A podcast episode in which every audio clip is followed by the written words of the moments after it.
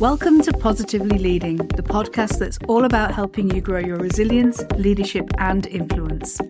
I'm your host, Dr. Sarah Howling, and each week we will be diving into a variety of topics related to leadership, communication, and personal growth. From feedback and accountability to diversity and inclusion, we'll explore the skills and strategies that you need to become a more effective leader.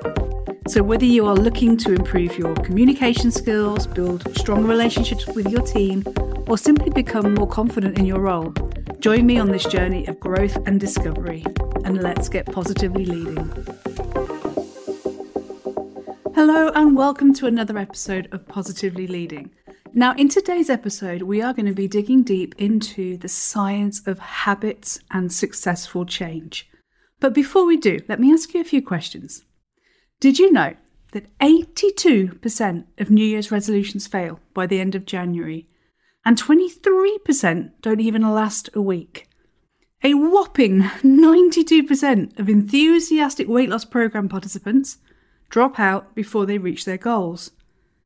And did you know that 100 million people enroll in online courses every year, but just 10% complete them? And did you know that from an organisational perspective, up to 70% of change initiatives fail? Now, staggering stats. And I'm curious if you can relate to any of this, whether it's an experience managing change at work or perhaps in your personal life. I know that I can. Because when we are involved in change projects, whether that's introducing a new performance management system a new learning program, or just getting fitter. Change can sometimes feel really hard. Now, we are going to be exploring managing and leading change from an organizational perspective in a future episode. But today, our focus is on you, on self leadership, how to change and create habits for success. And today's episode is also designed to help you not just in your leadership, but also in your personal life too, because we are just one whole person, right? Now, as I said, change can seem hard. We set out with good intentions, but things can often get in the way. We then, or at least I do, beat myself up about it. I might open another box of chocolates and vow to do better tomorrow, but I never quite do. And we think that change and building new habits is about willpower, but that's actually only a really small part of the equation. Now, today we're going to explore together how to build positive, powerful habits in an effortless way. No willpower, no pushing through, by actually making things work for us rather than against us. And this is, as I said, the stuff that you can apply in your leadership and also in your life. So, today we're going to be covering a few need to know essentials about our brains, how habits are formed, and why it can seem difficult to make changes. And then we're going to look at five powerful strategies for building new habits and positive, long lasting change. Sound good? I hope so.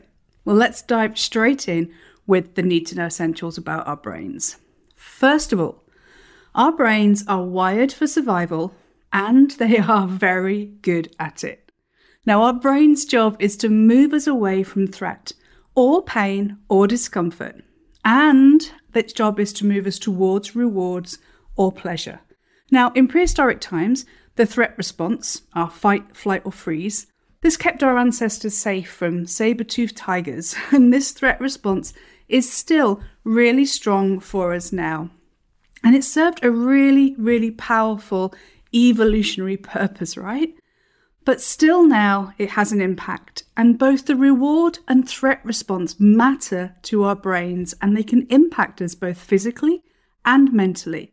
But the thing here is our threat response is far more important and far stronger in us. So, compared with the reward response, the threat response kicks in faster, is much stronger, it lasts for longer, it can increase our heart rate, it can increase the cortisol that we have in our body, the stress hormone, and it actually can reduce dopamine, which is something we do want in our bodies, right? Whereas the reward response, on the other hand, is much slower to be activated. It's milder, it's shorter lived, and actually, this one can increase the feel good factor of dopamine. Now, if we think about this from a work perspective for a moment, think about a time when you've received an email complaining or you receive some critical feedback. That emotion hits really physically and mentally. Maybe your heart rate increases, your blood is pumped around your system much faster, and your thinking brain can shut down, so it's much harder to think clearly. And these feelings, both mentally, emotionally, and physiologically, can remain with you for hours. That's the threat response. On the other hand, think of an email or a comment that you had that was praising your work. Now, that's a nice feeling, but it doesn't have any way near the same impact on us. Now, we don't have to deal with saber toothed tigers nowadays, but our brains are subconsciously constantly on the lookout for threats and rewards, especially threats. And change can be seen as a threat because it's new, it's different, and it's unknown. Now, the second thing we need to know about our brains is that our brains are prediction machines. They are constantly trying to predict what's going to happen. They want to make sense of things. And this again stems from the brain's drive to protect us. So if it can protect us from what's going to happen, it's in a better place to guard us. So it wants to predict that. Now, prediction also helps us to make our decisions much faster, subconsciously even, with less energy and effort. But if we think about why prediction is important to us in change, well, because change involves uncertainty, and often not knowing information, then this stops our brains from doing what they like predicting. So that your brain can get really anxious and really tired because it needs to work overtime. And this takes us to the third thing we need to know, and that's our brains want to conserve energy and take shortcuts. Now, our brains take up around 20% of our energy and they want to conserve this. Now, because of this, they tend to be quite lazy and this can lead to reflexive thinking, or what Daniel Kahneman calls system one thinking. It's instinctive, automatic, and mainly from our subconscious, rather than our system two thinking, which is where we're engaging our prefrontal cortex and our logical thinking brain. So, when the brain conserves energy in this way, using system one thinking, it can leave us open to making mistakes and taking the easy route, the well traveled route, and in my situation, if I'm trying to make healthy changes, the route to chocolate. But now for some good news. And I hear you say, finally, Sarah, finally some good news. And that is that neuroplasticity is real. So, whereas in the past we used to think or we used to believe that once we'd reached the age of 25, the brain had peaked, well, neuroscience has shown that it actually has the ability to continue to learn and to restructure. So even though change is hard, we can get there. And Hebb's law, which says basically cells that fire together wire together. And this is really around the constant communication between two neurons in our brain, and it leads them to forge stronger connections. So, what this means is with repetition, we can build helpful neural pathways. But what does this actually mean? Well, when we're thinking about these things, we can actually beat ourselves up for not being motivated enough or not having enough willpower. And we think it's our fault. We think, oh, you know, there must be something wrong with me. When actually, from what we've just seen or heard, when we think about the things we need to know about our brains, actually, some really fundamental things, the way our brains are wired, things are stacked against us. And if we can understand this, and learn a variety of different tools to support us in making change, then we can make change an easier process. And that's what we're going to look at in a, about five minutes or so. but before we do, there's something else that's really key to help us to understand as well. And that's how habits are formed. Now, one of the challenges of changing behavior is that we have really well ingrained habits, which are often not the best for us. And we might need to replace a bad habit with a good habit or a positive habit, one that serves us better. But how do we actually do that? Well, habitual behavior is driven in part by reward loops in our brains. And these reward loops include cues, routines, and rewards. So, cues signal the brain that a particular action is required, and this often occurs subconsciously, so we might not even be aware of triggers or when they occur. And then our routines are our established behaviors, and this is often associated with a cue. And then the rewards provide a signal to our brains that the action was a good one, which then reinforces the behavior over time. So, for example, you might have a habit of eating ice cream when you watch TV. So, you may come home from work, turn on the TV, and the next thing you know, you've eaten a tub of ice cream. And I'm wondering now if maybe that is just me. I don't know. But that's how it's working the reward loop. The cue is turning on the TV, the behavior is eating the ice cream, and then that then triggers feel good centers in the brain, rewarding the behavior. And these loops can make it really challenging to change our behavior. Remember, the brain, it likes patterns, predictability, and it likes to take us towards pleasure. So if we think about that cue, routine, and reward, other examples in our day to day life might be in the morning, let's say cue, waking up, behavior, get out of bed, make a cup of coffee, reward, we are alert and ready to face the day. That's another example of automated behaviors that we've learned from time and also from experience. And remember, neuroplasticity, those neurons have fired together so many times that they're now wired together. And that habit is formed. And it's run mainly by our subconscious mind. And actually, probably 90% of our daily actions are. And then the final thing that works against us is that these habits can get really sticky, really ingrained, because the habits that we have, these create cravings for the reward, because that releases the dopamine. And then this reinforces the link between cue and reward every time that loop is completed. And this is why it can seem really difficult to make change, and it can be even more difficult sometimes to build habits. Because here's what normally happens when we want to make a change we identify something we're not happy with, or maybe something we want more of. We think of a goal and we set it really clearly. We visualize success. We get motivated. We might set ourselves a few targets. We might break it down into mini goals, and off we go. So let's say, for example, I want to lose weight and I set my goal as £50 by January 2024. I can visualize success. I might want to create a vision board. I might hang a dress that I want to fit into in clear sight in my wardrobe. And I'm motivated. But £50 is quite a big goal, and six months is a long time. So I'm going to break it down to £8 a month. And then I'm going to set myself some actions no chocolate, reduce carbs, exercise five times a week, and I have a bit of a penchant for pretty stationery, so I'm going to get myself a pretty notebook and I'm going to write it all out and I'm going to start on Monday. And things go really well for five days. But then a few things slip and I start to think, what's the point? And I start again next Monday. And then this can become a habit try, fail, try, fail, give up. And usually for a few months, I go through the whole routine again and again. But every time this sense of failure is deepening this habit, this bad habit that I've created. And I start to feel much worse about myself. Now, it happens because I take on too much. And then when I don't achieve it, I feel like I've failed.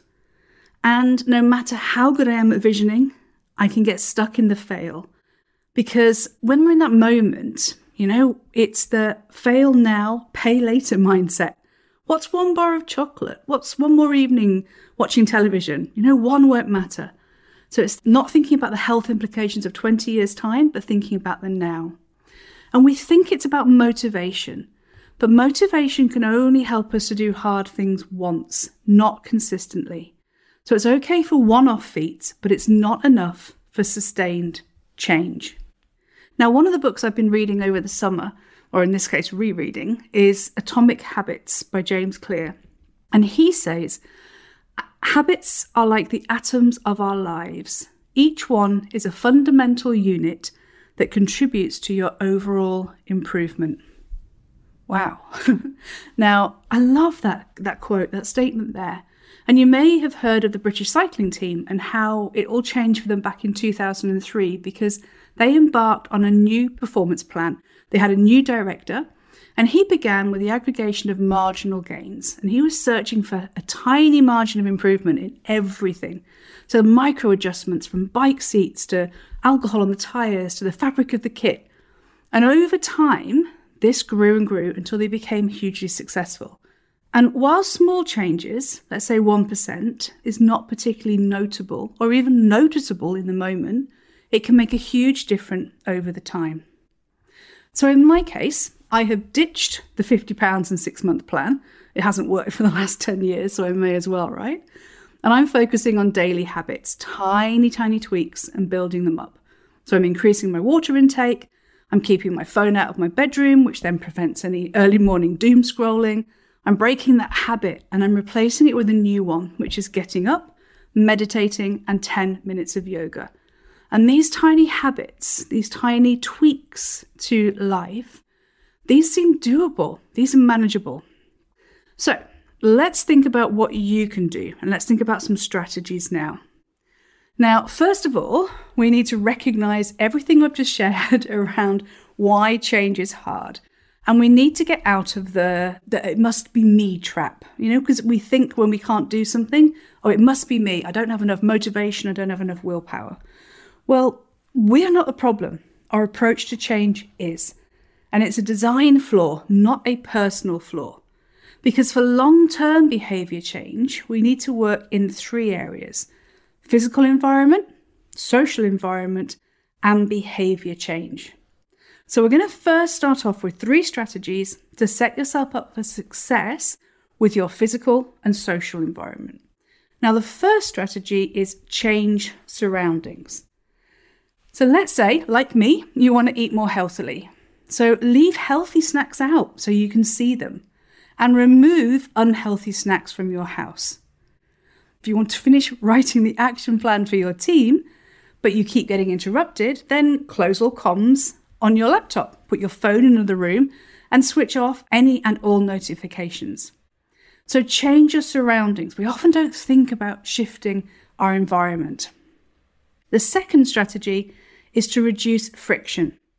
So, want to go running every day? Then leave your running gear laid out by your bed and then get dressed into it straight away.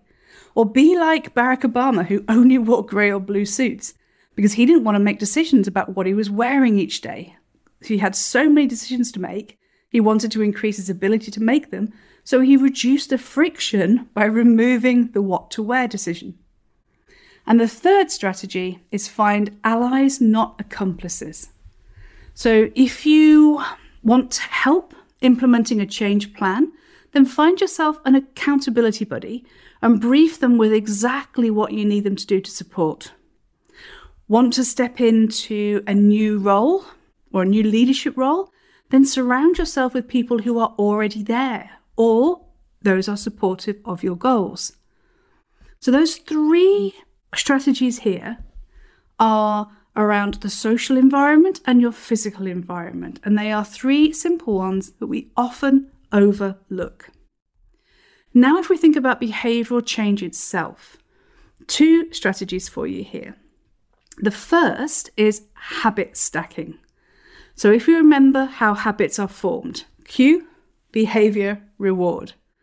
So habit stacking is where you take an existing cue and behavior and you stack another healthier one onto it. And this idea is from BJ Fogg, and he's a behavioral scientist. And he went from zero push ups a day to over 100 a day.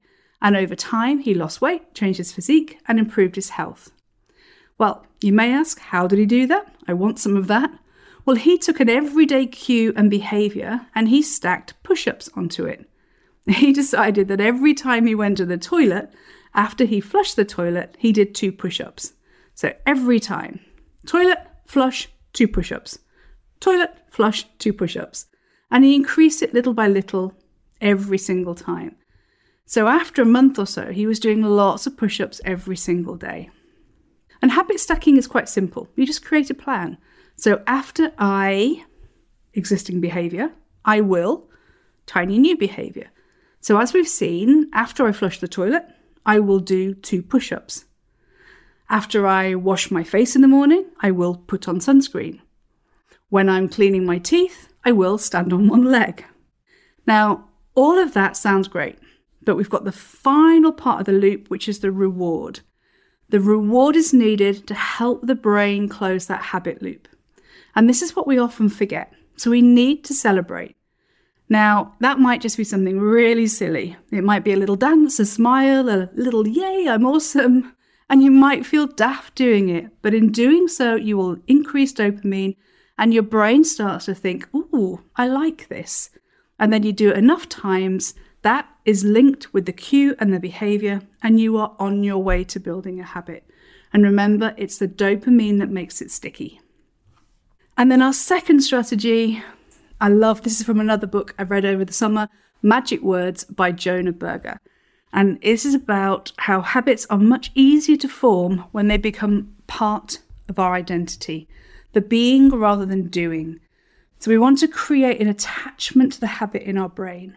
And we can do this by changing who we are, not just what we do. So decide on the person you want to be and then prove it to yourself with small wins. So this would be rather than saying, I want to lose weight, which is a do, we might say, I want to become a slim person, a be. I want to find a new job, a do. I want to be a leader, that's the be. I want to create a podcast, that's the do. I want to be a podcaster, that's the be. And in a similar vein, my mantra for a rather important summer project for me I want to write a book, that's the do, versus I want to be a writer. So that's a key one here, going from doing to being. Now, as we reach the end of the episode, let's have a quick recap. We've looked at some need to know essentials about our brains. They're wired for survival, they're prediction machines, they want to conserve energy, and actually, we can change, we just need to know how. We know how habits are formed cue, behavior, reward, and the habit loop. And we know why it can seem difficult to make change. That's because we're doing it in an old school way. And we've looked at five powerful strategies for building new habits and for positive, long lasting change. Three for our physical and social, so change your surroundings, reduce friction, and find allies, not accomplices. And then the second, behavior change, habit stacking, and be, not do. So I'm really curious what your takeaways are from today's episode. And I want you just to think of your daily habits. What daily habits do you have that are serving you? What habits do you have that are not serving you? And then what will you put into practice to build better habits, either in leadership or in life? Now, as always, I am cheering you on from here, and I look forward to seeing you or being with you in an episode coming up soon. Bye bye. Thanks so much for tuning in to this episode of Positively Leading. I hope you found it helpful in your journey to becoming a better leader. And if you enjoyed the show, please consider leaving a review on your favourite podcast platform. Your feedback not only helps me grow, but also helps others discover the podcast and join our community of positive leaders. And if you'd like to work with me, you can head over to sarahhowling.com to find out how. Thanks once again for listening, and remember, the world needs more brilliant leaders just like you, so keep on positively leading.